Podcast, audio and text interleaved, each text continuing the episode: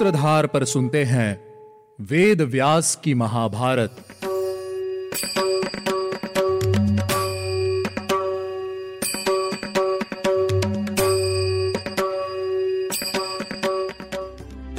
आप सुन रहे हैं सूत्रधार प्रस्तुति वेद व्यास की महाभारत। मैं हूँ आपके साथ आपकी सूत्रधार मान्या शर्मा। जो लेकर जाएगी आपको महाभारत के युग में।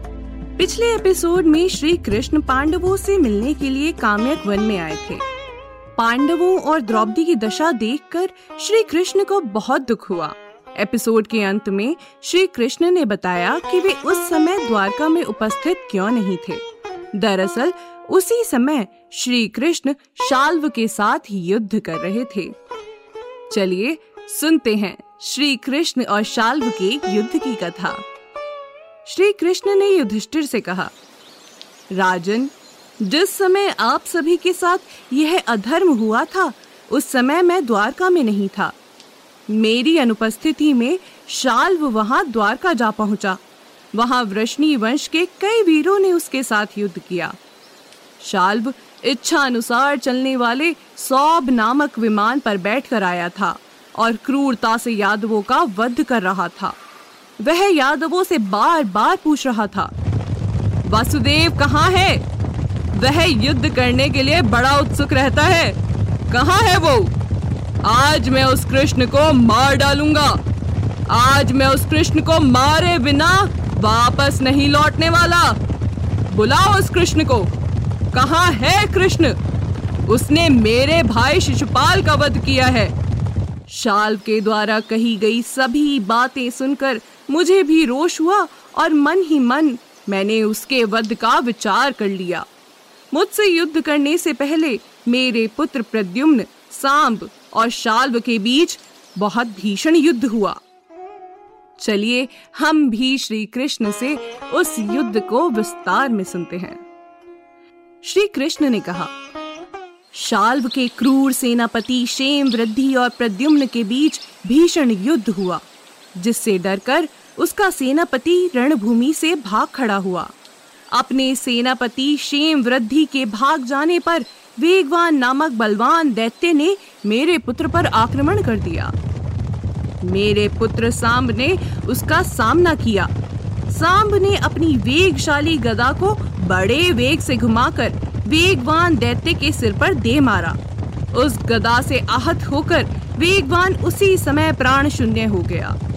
उस महादित्य के मारे जाने पर मेरा पुत्र सांब शाल्व की विशाल सेना में घुसकर युद्ध करने लगा। शाल्व की ओर से विविंध्य नामक महान धनुर्धर राक्षस युद्ध में भाग लेने के लिए आया। उस समय चारु देशन यह श्री कृष्ण का पुत्र है। और विविंध्य दोनों एक दूसरे पर कुपित हो बाणों से परस्पर आघात कर रहे थे। तभी रुक्मणी नंदन चारुदेशन ने अग्नि और सूर्य के समान तेजस्वी शत्रु नाशक बाण को दिव्य अस्त्र से अभिमंत्रित करके अपने धनुष पर संधान किया। मेरे उस महारथी पुत्र ने क्रोध में भरकर विविंध्य पर वह बाण चलाया। वह बाण लगते ही विविंध्य भी प्राण शून्य होकर पृथ्वी पर गिर पड़ा। विविंध्य को मारा गया और सेना को तहस नहस हुआ देख शाल्व सौभ विमान द्वारा वहाँ आ पहुँचा। उस समय सौभ विमान पर बैठे हुए शाल्व को देखकर द्वारका की सारी सेना भय से व्याकुल हो उठी। तब मेरे पुत्र प्रद्युम्न ने उस सेना को धीरज बंधाया और इस प्रकार कहा, यादवों, आप सब लोग साहस के साथ खड़े रहें और मेरे पराक्रम को देखें। मैं किस प्रकार युद्ध में राजा शाल्व के सहित सौ विमान की गति को रोक देता हूँ। आप धैर्य धारण करें, भयभीत ना हो। सौब राज अभी नष्ट होने वाला है। शाल्व और मेरा सामना होते ही यह विमान नष्ट हो जाएगा। प्रद्युम्न के ऐसा कहने पर वह सारी सेना प्रसन्नता और उत्साह के साथ युद्ध करने लगी। प्रद्युम्न ने शत्रुओं पर आक्रमण किया। वे अपने श्रेष्ठ धनुष को बारंबार खींचकर उसकी टंकार फैलाते हुए आगे बढ़े। उन्होंने पीठ पर तरकस और कमर में तलवार बाँध ली थी। उनमें धैर्य भरा हुआ था और उन्होंने गोह के चमड़े से बने हुए दस्ताने पहन रखे थे। वे अपने धनुष को एक हाथ से दूसरे हाथ में लिया करते थे। उन्होंने उस धनुष के द्वारा सौ विमान में रहने वाले समस्त दैत्यों को मूर्छित कर दिया। वे बारंबार धनुष को खींचते, उस पर बाण रखते और उसके द्वारा शत्रु सैनिकों को युद्ध में मार डालते। अब प्रद्युम्न राजा शाल्व के साथ युद्ध करने की इच्छा से उसी की ओर दौड़े। उस महासंग्राम में वीर प्रद्युम्न के द्वारा किया हुआ वह आक्रमण राजा शाल्व सह नहीं सका। तब शाल्व ने रोष और बल के मत से उन्मत्त हो अपने विमान से उतरकर प्रद्युम्न के साथ युद्ध आरंभ किया। उनका वह भयंकर युद्ध किसी भी तरह से समाप्त नहीं हो रहा था। तभी युद्ध और राजा शाल्व को समाप्त करने की इच्छा से प्रद्युम्न ने अपने धनुष पर एक उत्तम बाण का संधान किया। उस बाण को प्रत्यंचा पर रखा जाता देख अंतरिक्ष लोक में हाहाकार मच गया। तब इंद्र और कुबेर सहित देवताओं ने नारद मुनि और वायुदेव को वहाँ भेजा। उन दोनों ने प्रद्युम्न से कहा, वीरवर, राजा शाल्व का वध स्वयं श्री कृष्ण के हाथों होना है। यह पहले से ही तय है। तुम अपने बाण को वापस लौटा लो। विधाता का वह संकल्प मिथ्या नहीं हो सकता। यह सुनकर प्रद्युम्न बहुत प्रसन्न हुए। उन्होंने अपने बाण को वापस तर्कस में रख लिया। उधर शाल्व प्रद्युम्न के बाणों से पीड़ित होने के कारण अपनी सेना के साथ तुरंत ही वहाँ से भाग खड़ा हुआ। उस समय वह द्वार का छोड़कर अपने सौ विमान का आश्रय ले आकाश में जा पहुँचा। यहाँ आपका राजसूय यज्ञ समाप्त होने पर जब मैं द्वारका लौटा तो मैंने द्वारका को श्रीहीन पाया। द्वारका ऐसी दिख रही थी, मानो पहचान में ही नहीं आ रही हो। तब मैंने कृतवर्मा से पूछा, कृतवर्मा, यहाँ सभी लोग अस्वस्थ क्यों दिखाई देते हैं? इसका क्या कारण है? मुझे सब ठीक ठीक से बताओ। तब कृत वर्मा ने मुझे पूरा वृतांत सुनाया। वह सब सुनते ही मैंने शाल्व के वध का निश्चय कर लिया। तब मैंने नगरवासियों को आश्वासन देते हुए कहा, मैं शाल्वराज का नाश करने के लिए प्रस्थान कर रहा हूँ। मैं उसका वध करके ही लौटूँगा। आप सब लोग चिंतित ना हो। इस प्रकार आश्वासन देने पर सभी द्वारकावासी प्रसन्न हुए और बोले, जाइए भगवान और शत्रु का नाश कीजिए।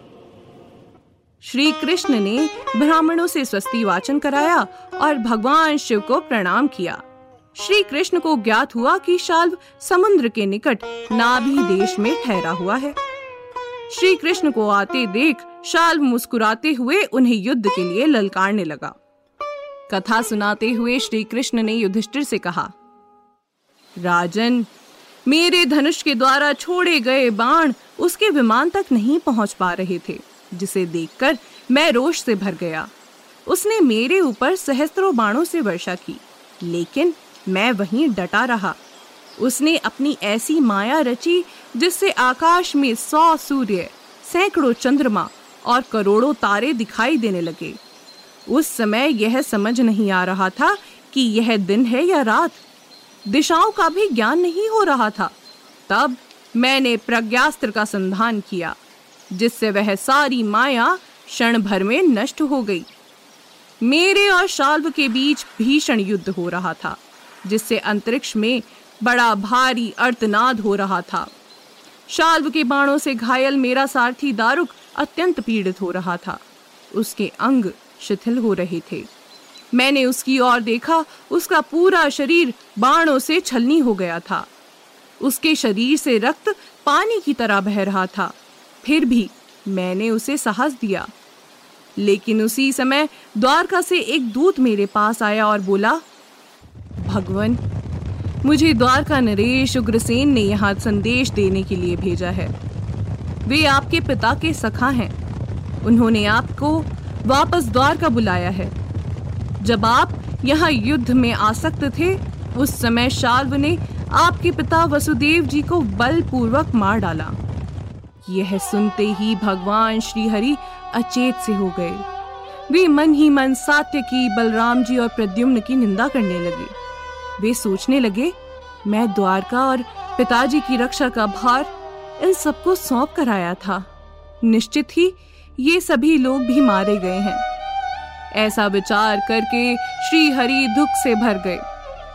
उन सब का स्मरण करके श्री हरि शाल्व से युद्ध करने लगे। इसी समय शाल्व ने अपने विमान से वसुदेव जी को नीचे गिरा दिया। उनकी पगड़ी बिखर गई थी। शरीर के वस्त्र अस्त व्यस्त हो गए थे और बाल बिखर गए थे। अपने पिता को ऐसी दशा में देखकर श्री कृष्ण रथ के पिछले भाग में प्राण शून्य से बैठ गए। क्या वास्तव में शाल्व ने श्री कृष्ण के पिता वसुदेव जी का वध कर दिया था? या यह भी उसकी माया थी? ये जानने के लिए आपको लौटना होगा हमारे अगले एपिसोड में। आज के एपिसोड में बस इतना ही। मैं मिलूँगी आपसे अगले शुक्रवार। उम्मीद है आपको हमारा यह एपिसोड पसंद आया होगा। अगर आप इस एपिसोड से रिलेटेड कोई भी सवाल पूछना चाहते हैं तो हमारे social media platform Twitter Facebook Instagram पर हमसे संपर्क कर सकते हैं। हमारा सोशल मीडिया हैंडल है माई सूत्रधार साथ ही साथ, ऐसी ही अनेक रोचक पौराणिक कथाओं के वीडियो देखने के लिए आप डाउनलोड कर सकते हैं हमारी सूत्रधार ऐप हमारी ऐप एंड्रॉइड और आईओएस दोनों यूज़र्स के लिए उपलब्ध है। यहाँ आपको हर एक कहानी, सुंदर चित्रण और सटीक फैक्ट्स के साथ मिलेगी। इसके अलावा आप श्री राम कथा मिनी टेल्स पॉडकास्ट हिंदी और इंग्लिश नल दमयंती प्रेम कथा, हिंदी इंग्लिश तथा ऐसी ही अनेक कहानियाँ अपने मन पसंद ऑडियो प्लेटफॉर्म पर सुन सकते हैं। लिंक आपको डिस्क्रिप्शन में मिल जाएगा। मैं आपकी सूत्रधार मान्या शर्मा, मिलूँगी आपसे अगले एपिसोड में।